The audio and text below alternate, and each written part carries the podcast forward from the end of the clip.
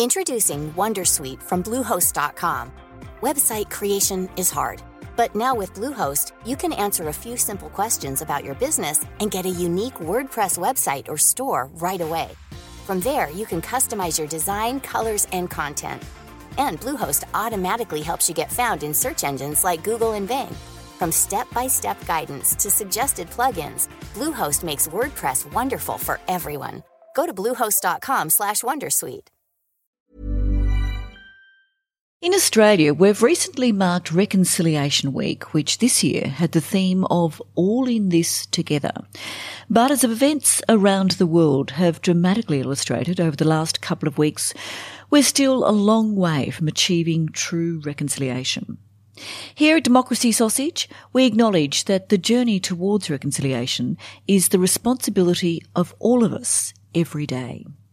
So, with that in mind, we acknowledge and celebrate the first Australians on whose traditional lands we're recording today and pay our respects to the elders, past, present, and emerging. I asked the Prime Minister, how good is Australia? Please explain. Ah, mate, this is just impossible. Too many people were confused. Uh, you bet you are. Uh, you bet I am. I have always believed in miracles. That's not a policy. Not now, not ever. I mean, these comments are completely inappropriate. Oh, I'm sure she's right. You know, but I ain't spending any time on it. How pathetic. You're a classic space invader. Disgusting, mud sucking creatures. You should be ashamed of yourselves. Oh, fair shake of the sauce bottle, mate. Taste of democracy, very good.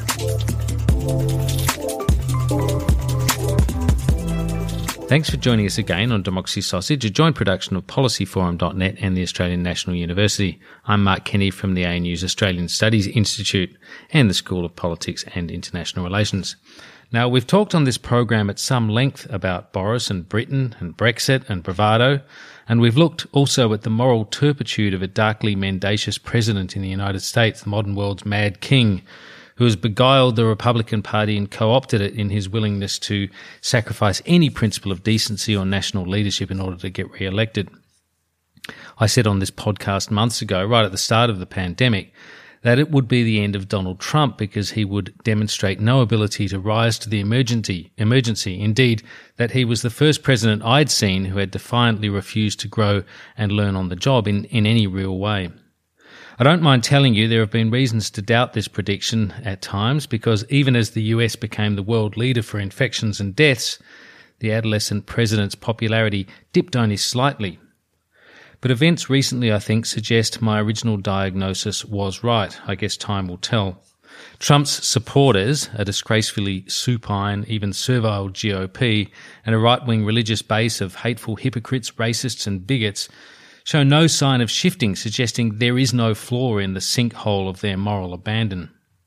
But neither is the president's base growing.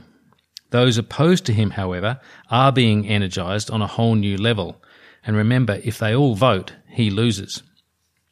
Former top general turned Republican Secretary of State Colin Powell has broken a long term silence to back up a series of conservative voices, many of them also retired generals and admirals, to slam Trump as a danger to the Constitution.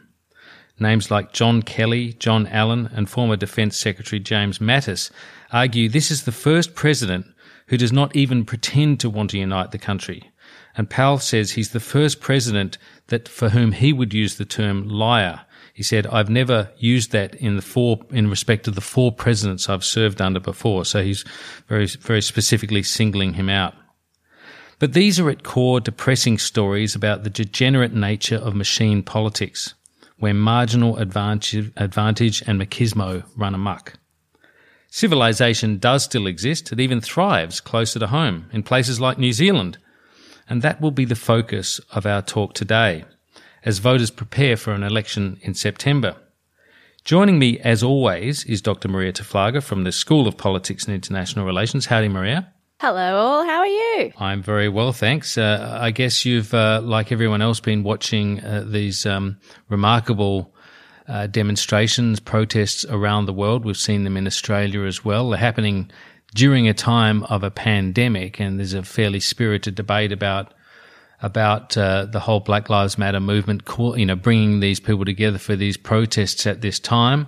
Um, but um, it's not an easy one to unpick, is it? This is a this is a historic moment where you can really feel feel something changing in real time, uh, and uh, some judgments are being made here, and I guess uh, history will determine whether those judgments, like the idea of bringing a lot of people together for for protests, you know, mass event, uh, was a wise or a, an unwise thing to do. Well, I guess what sort of um, strikes me about uh, this moment in time is is the fact that the the death of George Floyd and uh, the scenes of unrest in the United States seems to have finally cut through on the indi- uh, on the issue of Indigenous incarceration rates and deaths in uh, custody in this country, which is disappointing given the sense that we had a royal commission into precisely this issue almost 30 years ago now, um, which delivered more than 300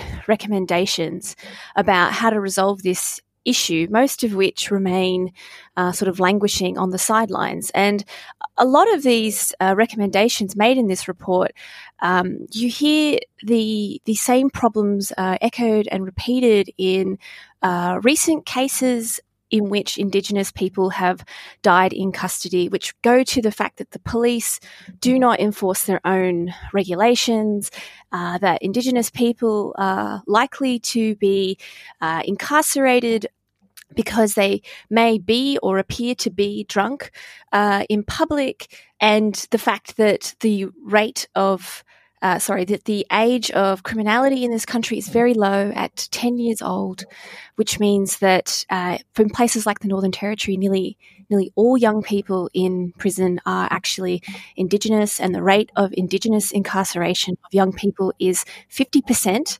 Uh, that's the population of young people in prison, which compares to 30% of all prisoners in Australian prisons right now who are adults, uh, who are Indigenous. And that is a shocking comparison with the United States, where in the United States, the adult population of African Americans is 12%, and they represent about 30% of the prison population. And here, the adult population of Indigenous people is, is just over 2%, yet they represent 30% of the prison population. So this makes Indigenous peoples some of the most incarcerated people on the planet.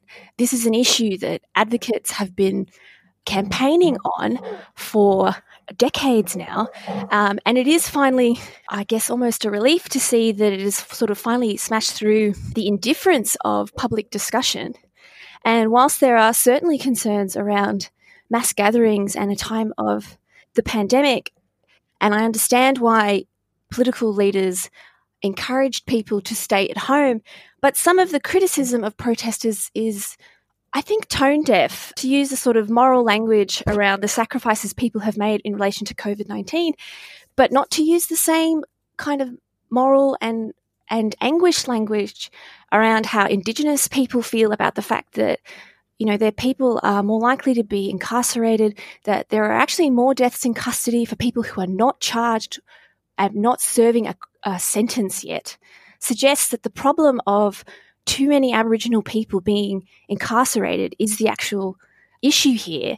And while some of the factors that underscore Aboriginal people's incarceration rates at really high levels are complex and relate to the interaction of race and poverty, some of them are actually fairly easy to change. It's just to do with the way regulations are enforced, to do with laws around public drunkenness, and changing the age of criminal uh, responsibility. So I, I don't think it, it was enough for our political leaders to say, please stay off the streets when we have report after report, coroner finding after coroner finding now saying that racism is a factor in these deaths, not only in prisons, but also in hospitals. It's not enough for them to ask people to stay at home, but to offer nothing to Indigenous peoples. Yes, you make a, a, whole range of really excellent points there, Marija. It, it, is interesting, though, when you look at this from uh, in the context of the pandemic, because political leaders right across the, the spectrum, that is Labor, uh, state premiers,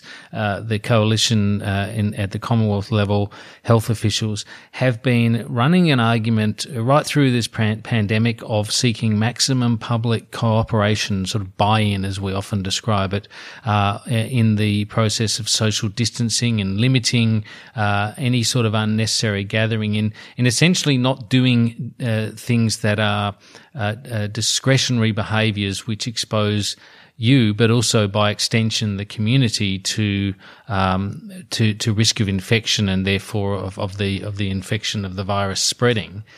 Then we get this issue emerge, um, which uh, no one would have predicted. I mean, the, the, the, base issue, as you quite rightly point out, Marija, has been around uh, uh, for, forever and certainly has been the subject of um, empirical knowledge now for 30 years since that, uh, that Royal Commission. Um, but it nonetheless does occur at the time of this pandemic. And at the, so at the same, at that very moment, we find that uh, government leaders, again on both sides of the political divide, continue that message as this uh, this um, protest movement uh, looked like staging these rallies on the weekend.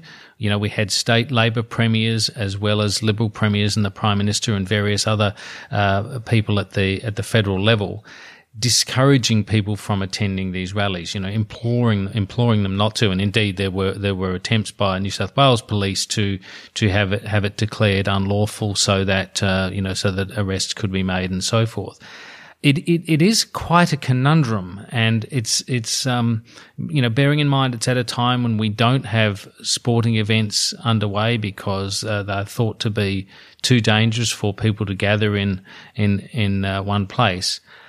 Uh, it's not an easy pivot for um, for authorities to make, is it? No, it's not an easy pivot for authorities to make, and it's not an easy decision for protesters to make too. And I think what was encouraging about these protests is that generally speaking, most people were wearing masks, the police were handing out masks, people were attempting to socially distance.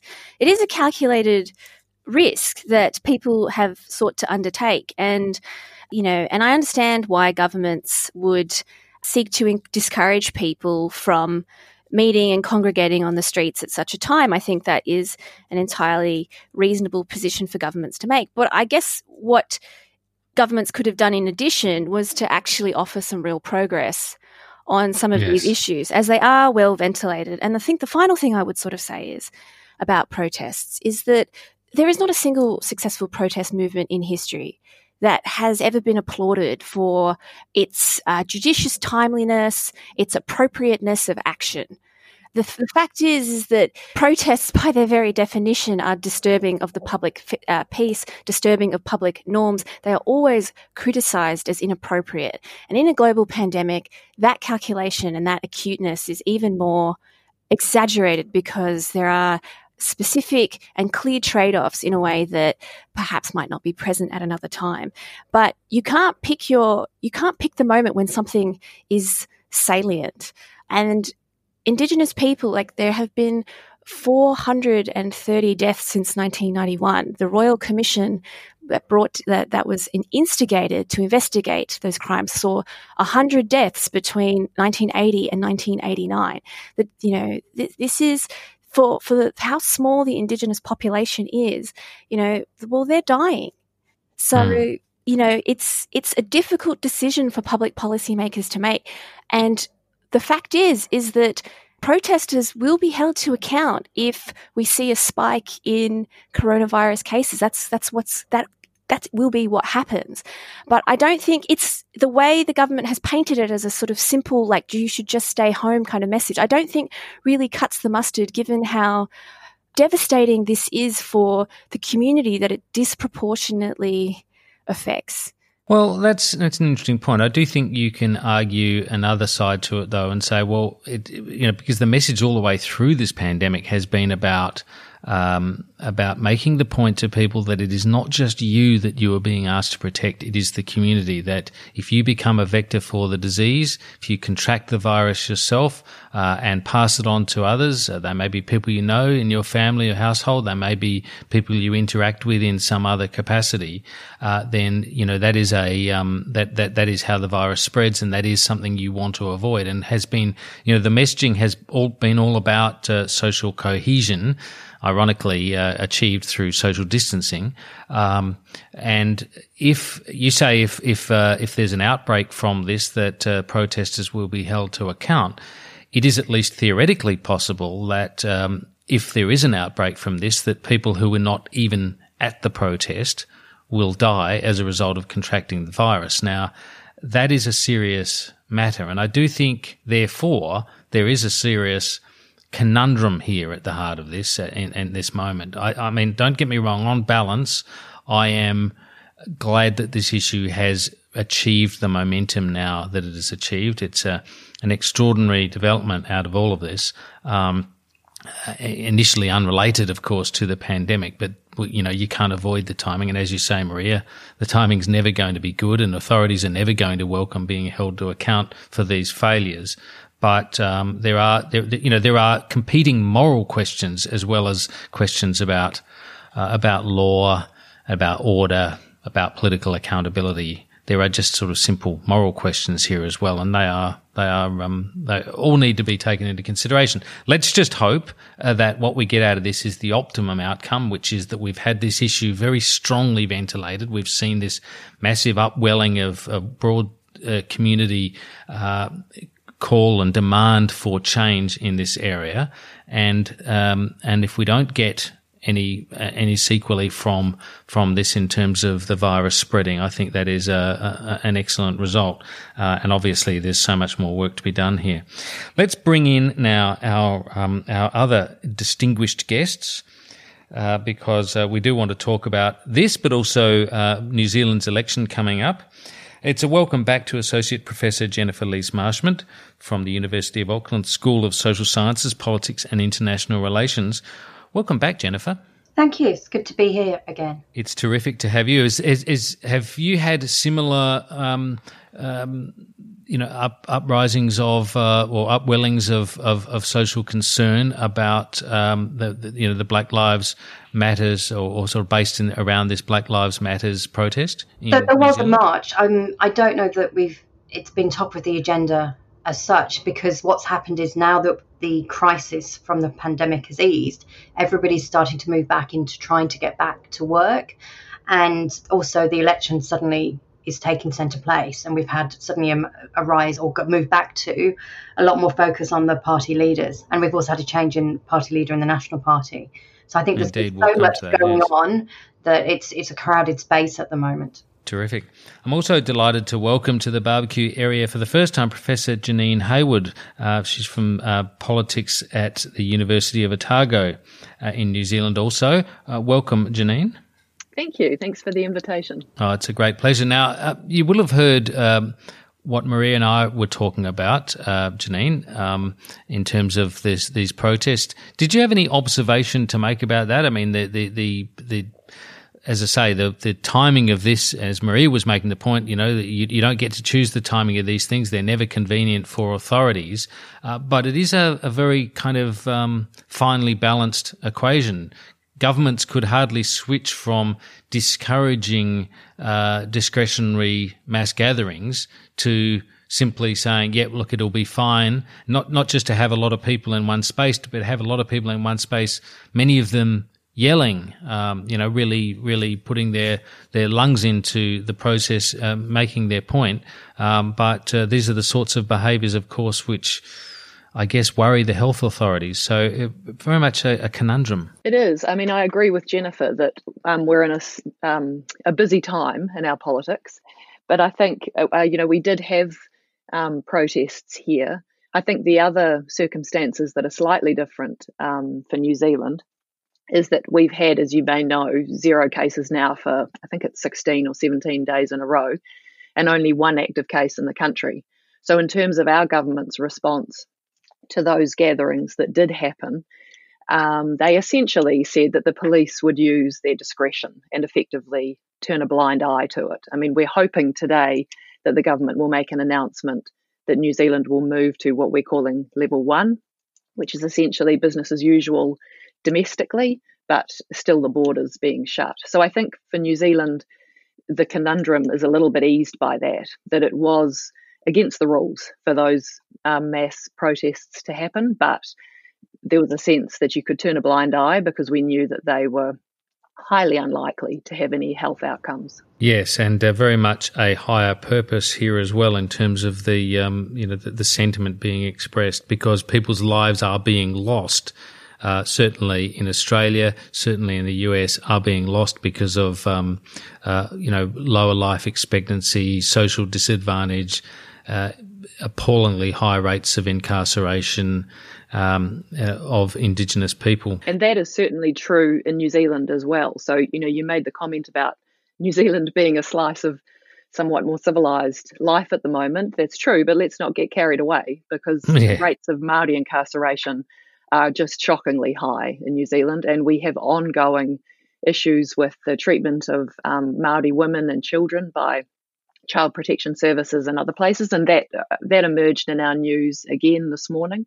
And I don't think that's a coincidence. I think these issues are being brought to the fore, you know, within the context of what's going on globally. Yes, and I'm glad you make that point because, uh, yeah, certainly nowhere is uh, nowhere is perfect. In fact, uh, nowhere is even close to perfect on on these questions, and uh, it's a um, an ongoing problem in all places where um, Indigenous people are um, are at a significant disadvantage to, uh, uh, particularly where they are in a significant minority. And it's the case for a number of minorities around the world, irrespective of indigeneity as well.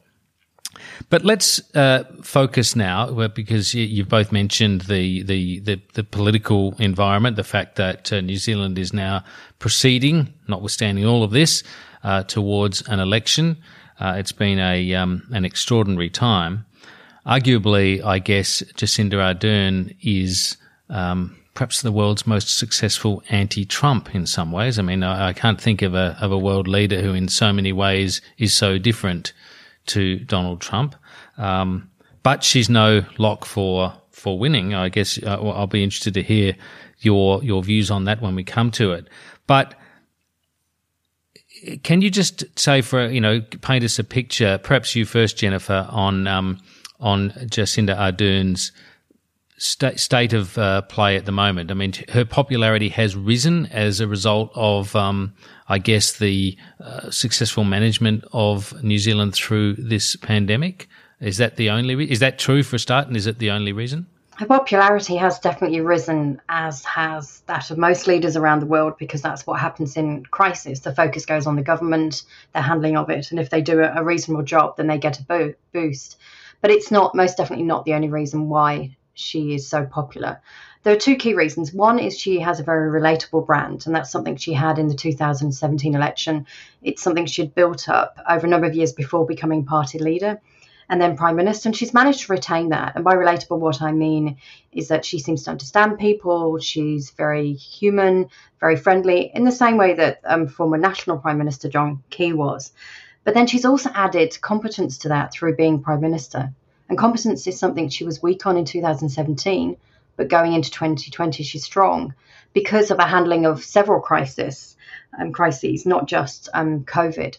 And so that's really helped to you know, not I'm going to say consolidate, but actually create and consolidate an image of competence. And that puts her in a very strong position to have both of those two elements, which often don't go together, but they the public want them to go together. They want leaders who understand them and represent them and leaders who can get the job done.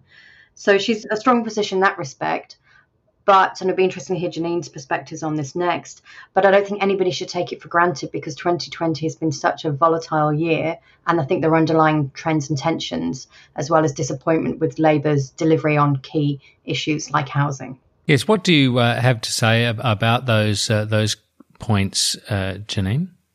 Well, I mean, I agree with Jennifer. She has, um, I think, uh, under normal circumstances, the Prime Minister rates sort of around 40%, and you saw her um, take a jump in popularity after the Christchurch shootings, which she also was seen to manage very effectively.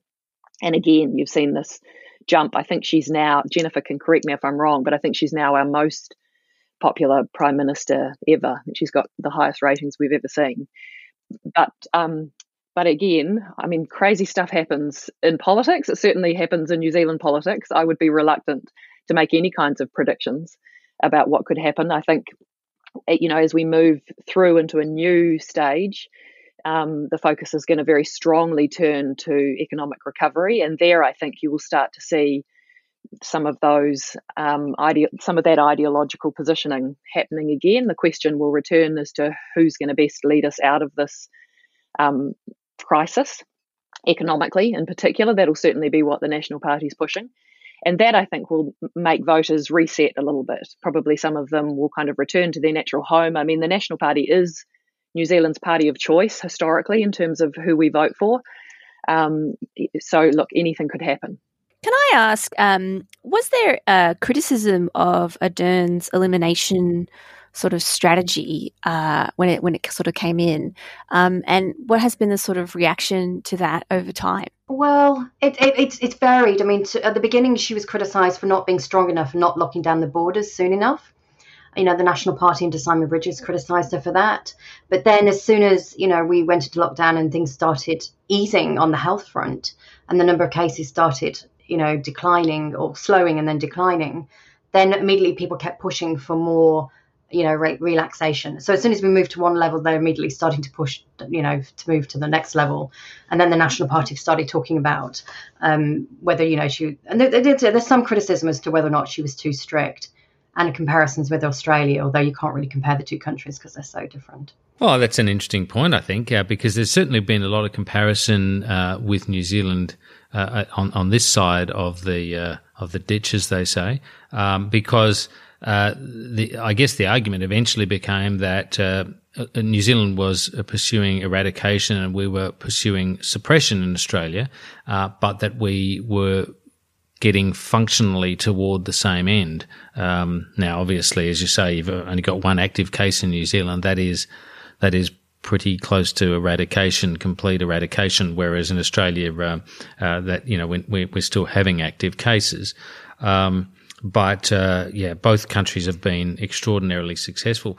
What what one of the things that's fascinated me, and I'd be interested in your thoughts on this too, Marija, uh, that has fascinated me about uh, Jacinda Ardern in terms of um, her standing around the world, is that you know she is probably the highest profile New Zealand Prime Minister in in the country's history, um, and she would. It seems to me, anyway, she would win an election hands down outside her country if such an electorate existed. Uh, but it's um, it's you know people have long said that uh, you know you can't guarantee under the New Zealand uh, electoral system and you know the political situation the way it is that she would win. So there's a you know it's one of those things where outside her country she's extremely well known and and very very highly regarded may not be uh, cutting a lot of ice with, with all New Zealand voters. Oh, well, I guess it's a bit like um, when you were a kid and you sort of fantasized about going home with your aunt because she was fun and didn't necessarily, you know, make you eat your greens or something like that, um, which is um, which is perhaps how outsiders um, may kind of view Ardern. For for Australian listeners that are probably don't quite understand the New Zealand voting system, it, it's basically um, a mixed member proportional system. So it's a proportional representation voting system in which um, which is a lot like basically it's the German model, which produces um, typically minority um, results. So no party with a clear uh, election, and then uh, coalitions are formed, uh, which is why people sort of say that it is unpredictable, and uh, why, for example, there are a sort of uh, sort of whole spectrum of political parties in New Zealand that um, would not be viable in Australia, for example, such as like a, a Libertarian Party, a Maori Party, um, and a variety of other uh, uh, parties. Look, um, what I might do at this at this point is just take a quick break, and when we come back, let's delve a little bit further into that because I do think um, we can take more interest uh, as we proceed toward the election in the New Zealand system if we have a better understanding of the electoral system and of the of the parties. And uh, I'd like to uh, explore that just a bit further with our New Zealand experts here. So let's take a quick break and be back with you in just a moment. Introducing Wondersuite from Bluehost.com Website creation is hard. But now with Bluehost, you can answer a few simple questions about your business and get a unique WordPress website or store right away. From there, you can customize your design, colors, and content. And Bluehost automatically helps you get found in search engines like Google and Bing. From step-by-step guidance to suggested plugins, Bluehost makes WordPress wonderful for everyone. Go to bluehost.com/wondersuite. Hi, I'm Sharon Bessel.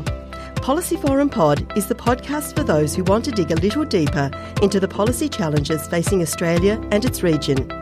Each week, we bring together expert analysis to tackle the big issues facing our region and to propose policy solutions. It's insightful, it's positive, and it's always fun. Policy Forum Pod is out every Friday. You can find it on iTunes, Spotify, or wherever you get your pods or find us at policyforum.net slash podcasts. Welcome back now. Just before the break, Marija was giving us a, a, a, very excellent thumbnail sketch of the New Zealand system. For those in Australia, uh, there are some key differences, as she was saying. I mean, we have, you know, a Senate and a House of Representatives. New Zealand has a single legislature or unicameral system. As she was saying, 120 seats. 72 of those are, are geographic constituencies like we have in our lower house and 48 are party list seats. Um, but one of the features of it is that it, uh, since that uh, system has been in operation, um, it has not produced a, an election where one side or other has had a majority in its own right. So it's kind of culturally different uh, from the Australian system. It's almost set up so that uh, there is this um, this need to negotiate in order to to form government. The result in 2017 was uh, was um, certainly no runaway win for Labor, but Labor was able to form a coalition with the help of Winston Peters. Uh, I'd be interested in um, in both of your views, Professor Janine Hayward and uh, Professor Jennifer Lees-Marshment, um, on whether Winston Peters will be the king or queen maker again after this election. Is that inevitable? Do you think? I would say it's not inevitable. The only thing that's inevitable is that we don't know, and therefore we can't be sure of anything because the last election was so unclear.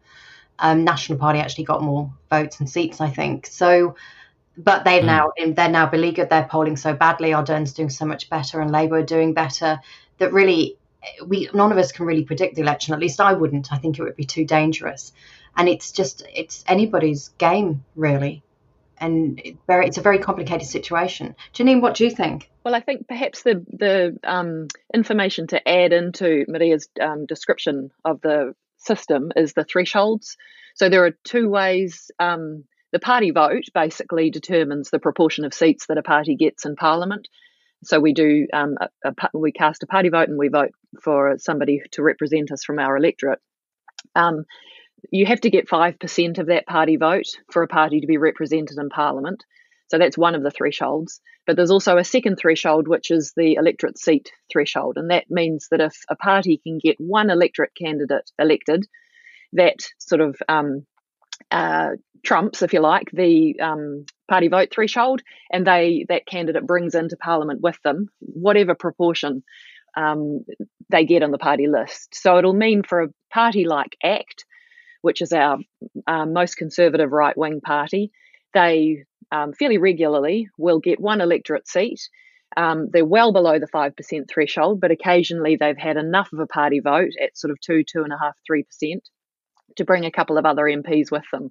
So the real challenge for New Zealand First in terms of their positioning in 2020 uh, is really those threshold questions. So they are beneath the 5% threshold um, at the moment. And you can see even now the positioning that New Zealand First is taking in terms of distancing itself from its coalition partners to try and start talking to its voters about its achievements and what it's doing specifically. Because they really do need to either reach that 5% threshold or um, win an electorate seat in order to bring some other candidates into parliament with them. I mean, either of those things happen, or really they have no um, you know no input in who gets who becomes the government. So I guess a degree of market differentiation is inevitable as uh, as the parties shape up to uh, you know to seek a share of the vote at an election. Yes. How has how has Winston Peters' constituency, um, which is quite conservative, as I understand it. How has that uh, the, the, that political base uh, accepted the idea of putting into power a progressive Labor government? I'm not sure they ever did. I mean, our analysis of data on the 2017 elections suggested this was going to be a real problem for them going forward because, uh, yes, there are some left leaning voters amongst them, um, amongst the party base, but there's also, as you said, conservative right wing wingers as well. So it's a real problem. Having said that, they might be able to make the case that they've made a difference. They put a brake on some of the Labour government's proposals, such as they were quite instrumental in stopping the Labour government from introducing capital gains tax on property because they've got a lot of um, you know senior voters with investment properties who want to keep that that income for the, for their family.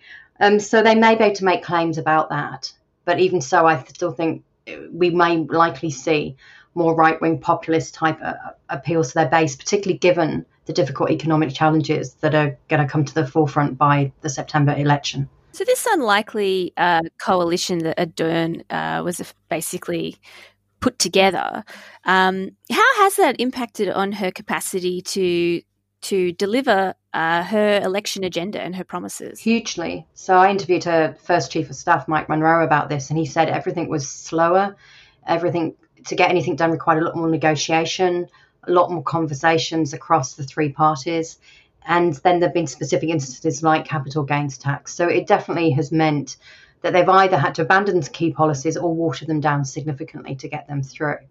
But Ardern would reply and say, but, but at least we did something. You know, the voters didn't give them the numbers to do more. And I think this is um, what New Zealand is learning about MMP. We are tending to, uh, um, well, questions are raised when people talk about any party being a king or queen maker party, because what we can see is that no um, no party uh, you know is like the tail wagging the dog in terms of getting what they want. That when you have that coalition emerge as a result of an election like we had in 2017, it's a matter of moderation. I mean, you know, nobody they have to find their common ground, and it sometimes doesn't look necessarily anything like how either of those parties would look left to their own devices. Uh, Jacinda Ardern hadn't been around a whole long, a whole lot of time really before she became prime minister. She'd been Labor leader for a relatively short period of time.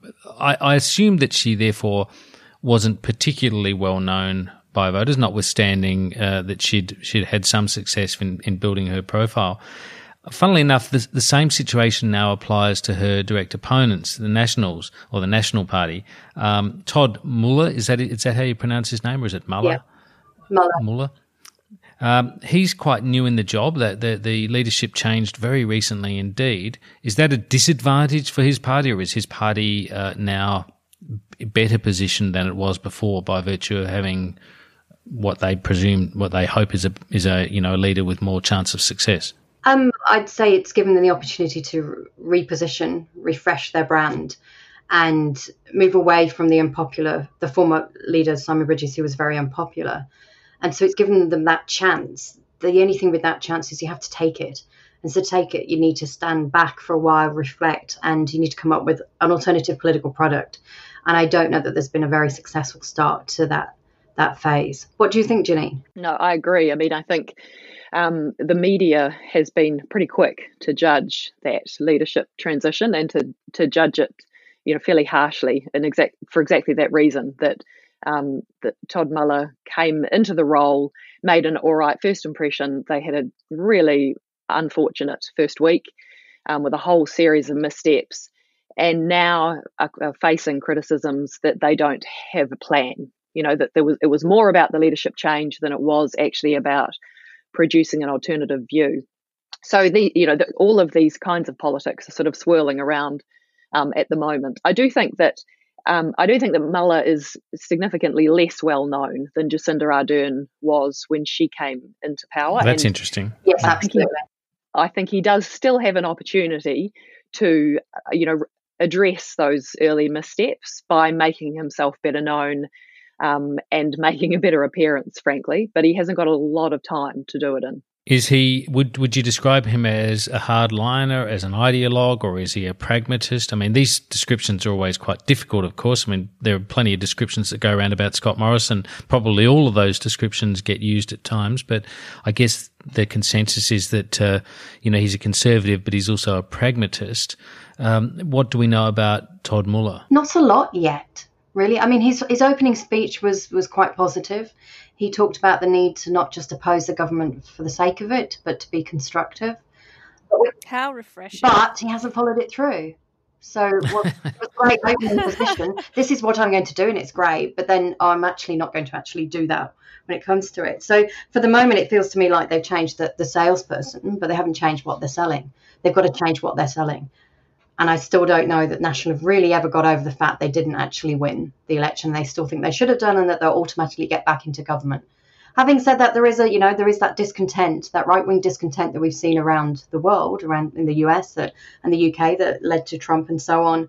That I, I wonder whether that's lurking underneath in New Zealand society, and whether that might be in you know massively exacerbated because of the post COVID economic situation. And is that something they're going to pick up on? So I don't know. Janine, what do you think? Do you have that sense of that right wing? Absolutely. We don't. Uh, yeah, we just don't know enough yet. Um, it kind of feels like it's all still settling into place. I think he's still finding uh, his feet. He he described his first week as um, being like having your um, mouth over a fire hydrant, which I thought was a pretty shocking analogy. Probably fairly true for the week he'd had. Um, but yeah, so uh, look, look, uh, who knows how things will happen? I mean, even by the end of last week, there were rumours swirling again that National was thinking about another leadership change. No, really? Then, oh my gosh! Yeah, but then um, those rumours, you know, they've been swirling for a long time with Bridges, and we know that there are a lot of unhappy people in that caucus. So that could just be, you know, uh, having a bit of a stir up. But this just looks very like the Labour Party was looking prior to Jacinda Ardern coming into the leadership. Parties go through these phases, um, you know, and it'll take some time to play out. Well, they say nothing focuses the mind like losing, and if they think they're going to lose, you know, sometimes you get panic reactions from from MPs if they're worried that uh, you know they're going over a cliff. They they do some strange things. What were you going to say, Marija? I was going to say. How is Ardern um, seeking to position herself? I mean, obviously, the last election, she was sort of positioning herself as a fresh kind of breath of fresh air, really. Um, she's now prime minister. She's sort of saddled with the decisions she's made, and obviously the reflected glow of, of her many successes. So, is she sort of? Is it sort of like a Whitlam in '74? You know, uh, give me a mandate to do what I said I would do, or or is she positioning herself differently? That's a really good question. I'm not sure. I know. So you've made me think that is it the problem with Ardern? The one weakness is that we don't really know what her vision is. Now, that could be because she became party leader eight weeks before the last election, and she never had the chance to lead the policy design process and lay out her vision.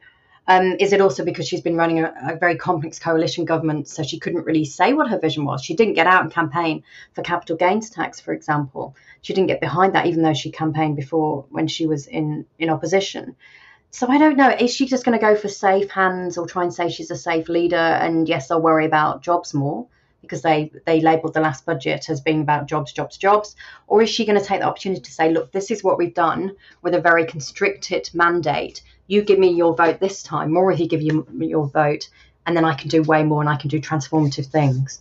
I'm not sure. I'm not sure either. I mean, I guess we will wait and see. I think she's in an extraordinary position. I mean, she knows that um, New Zealanders currently the the ratings show that our trust in government is just unbelievably high. In fact, our trust in government, our trust in our public sector, and even our trust in the police is polling very high.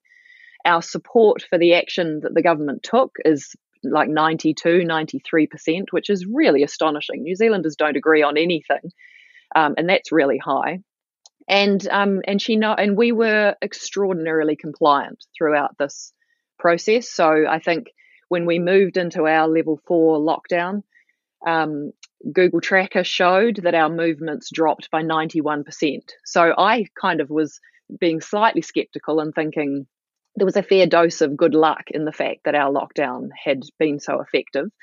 Um, because I wondered how compliant we actually were being, but we were being incredibly compliant. So she's a prime minister who has huge trust, and you know the population has high trust in her and generally in government. and she's polling very well. I think the danger for her is that that's not seen to be taken for granted or to be seen to, you know, that the opposition doesn't manage to make that seem arrogant. So she's very careful, I, I notice, in her language to talk about the team all the time. She's very, you know, self deferential, doesn't um, doesn't sort of receive those accolades happily. So I think that's going to be part of her strategy to try and bring that Labor team along with her and make it look very much like a team effort. I wonder if the uh, you know the timing is going to be a, a problem for her um, because, uh, as you say, I mean she's riding very high at the moment in terms of her, her, her own popularity. Uh, you've got, as you say, high levels of trust and confidence in government in what's been done. But the longer this goes on, you know, the tail of it in terms of the economic dislocation, uh, job losses, and and and um, and the hardships that uh, businesses are going through, and and so on. Obviously, that starts to wear thin with people over time. Now, the election's not so far away, but it's far enough away for some of those feelings to mature. And I'm, I'm reminded that you know, Winston Churchill was a hero at the end of the Second World War, but he still got voted out the first opportunity after that. Uh, the same with uh, Ben Chifley in Australia, very popular in terms of uh, taking up after Curtin, but was still voted out in 49.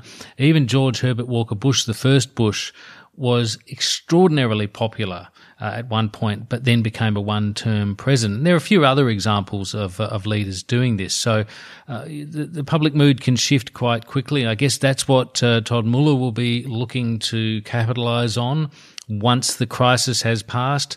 You know, it's it's managing the peace almost rather than how you how you get through the war. Uh, do you think the timing is a problem? I was going to say, and that's exactly what nationalists are going to going to argue. They're going to say they're the party of business. They're the party that got New Zealand through the GFC, the global financial crisis. They're the best party to take um, New Zealand out of this and forward. They're party of business, obviously. So if they can come up with very clear and constructive, innovative ideas that capture the public's imagination and give business some hope that things can be turned around, then they could they could knock our Ardern off particularly as Labour is traditionally not seen as quite weak on the economy, thanks thanks to negative branding by the National Party when they were in power. So that's why we can't take it for granted the, the election result. Yes. Now there's a couple of other um, issues that are going to be uh, like questions, referendum questions that are going to be asked of voters on polling day as well, September 19, I think it is. Um, and one goes to the use of marijuana, personal use of marijuana, and one goes to uh, euthanasia. These are, I guess you would say, progressive issues with uh, a fair amount of incendiary potential uh, in in any polity. Certainly in Australia, they have been.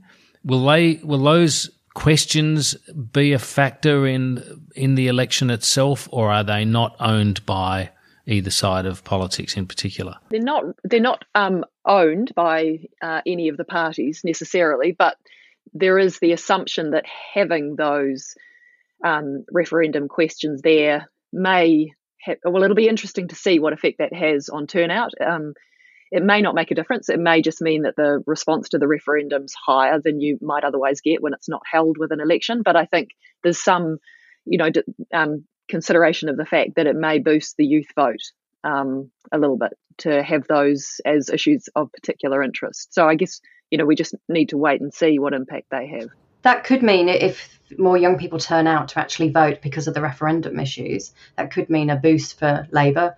Because the last election, Ardern attracted a lot of support, but despite the party's best efforts, it didn't necessarily turn that into actual votes. Not because people went and voted for something else; it's just they didn't vote. So I think it, that could have an impact on on the election. But interestingly, euthanasia has been, or the End of Life Act has been pioneered by the ACT Party, which is the right wing minor party, or somewhat right wing. And um, marijuana is that a libertarian? libertarian yes. So it's but they traditionally work with the National Party, so that, that's why I say that. And then marijuana has been um, pioneered by Chloe Swarbrick, a Green Party MP. So it's sort of the these referendums are the issues of the minor parties. So it adds quite an interesting element to the debate, and whether we'll get, we might get a bit of a clash, a gen, an age divide between youth seniors in the election, which could make things a bit more tricky to navigate. And I think too, just to pick up on um, Jennifer's point about the, you know, these these referendums really come from different political parties. I think you know just to be pedantic for a moment, we don't we don't vote for our leaders. So, um, and I think that what you will see heading into the election, regardless of Ardern and Muller, is New Zealanders um, engaging with parties and party positions and policies. So, um, you know, the only people who can actually vote for Ardern and Muller are those the people in their electorates. Otherwise, New Zealanders are being confronted with that question about which party they want to see in government and that's where I think all of the parties, and you can see it already beginning to happen, are going to try and stamp out their their territory. One of the things we do know about MMP is that it's really brutal on minor parties. So particularly parties that go into coalition government, they just tend to get the life sucked out of them, and they have to find some way to um, capture that vote that they had again. So that'll be high in the minds of the Green Party, of ACT, and New Zealand First as they head into this, and the Maori Party, which is positioning to try and get itself back into Parliament again.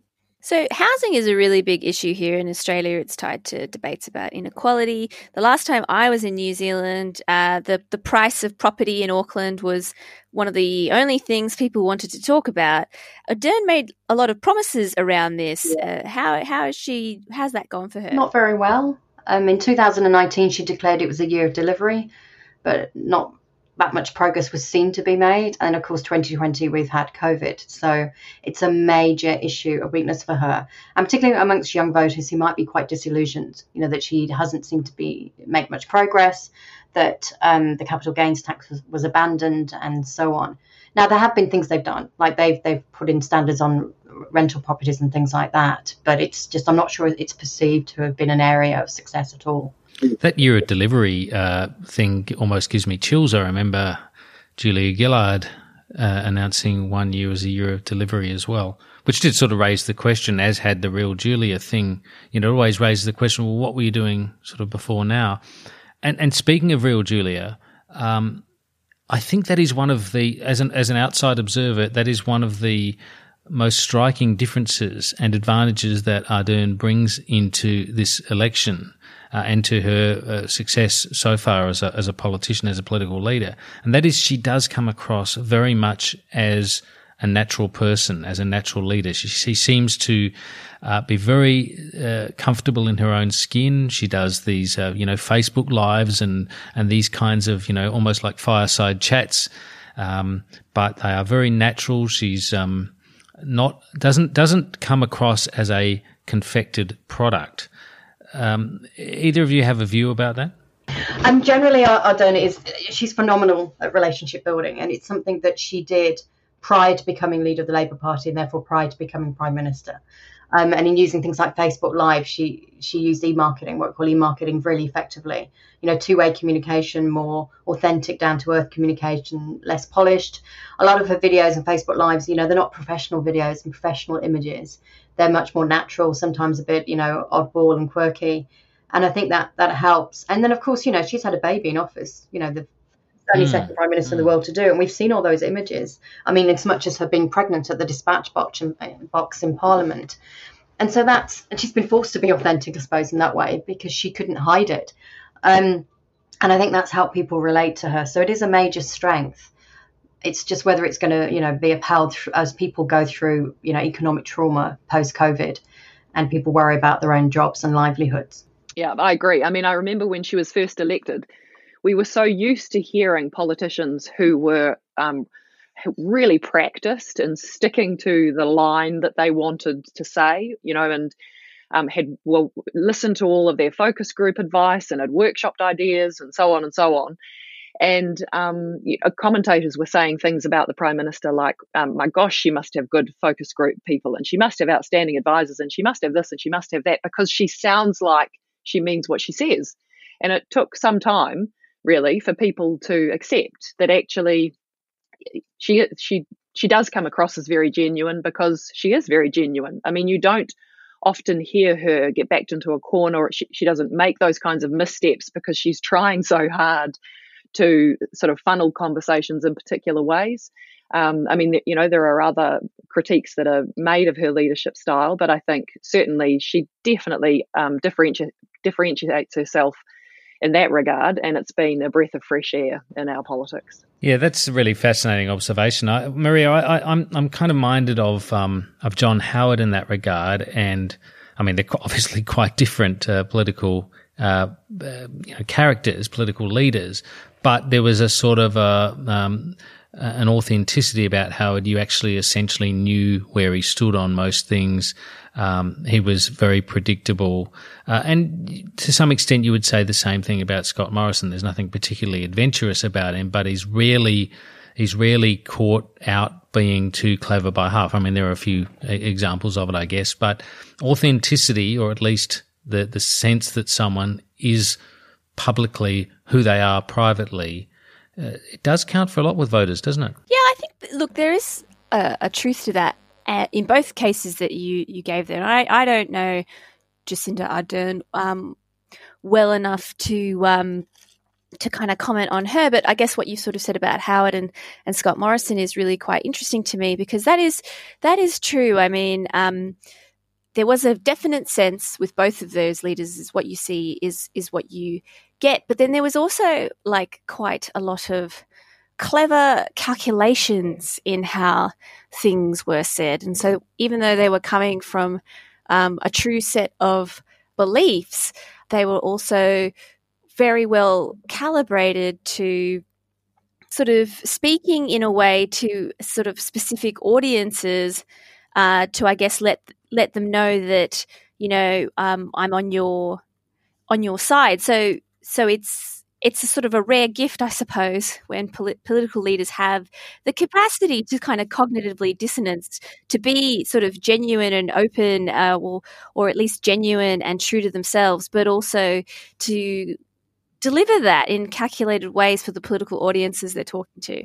Yes, very good point. We might end there because we've been running quite long. It's been a fascinating discussion. Thanks, uh, Marija, for your comments today, and uh, and as always, we'll look forward to seeing you uh, having you on Democracy Sausage next week. Oh, yeah, my pleasure. Uh, and thank you, Jennifer Lees-Marshment, uh, for your expertise on New Zealand politics. Thanks for being on Democracy Sausage again. That's great to be here. And to you, Jennifer Hayward, also brilliant to hear your insights. And I hope we can prevail on both of you to come back onto democracy sausage at some stage as the election, maybe more than once indeed, as the election nears, because we uh, we I think the more we understand about our very close neighbour, the, then the more we can um, uh, understand the the political situation there and uh, and and really get something from looking at that election as it uh, as it plays out. So thank you to you all for being on democracy sausage, uh, and we'll talk to you again that is you, the listener, uh, next week. Um, there'll be another Democracy Sausage uh, toward the end of this week, as always, uh, Thursday evening. That should be out, and we'll look forward to uh, uh, talking to you then. Bye for now. Bye-bye. Bye.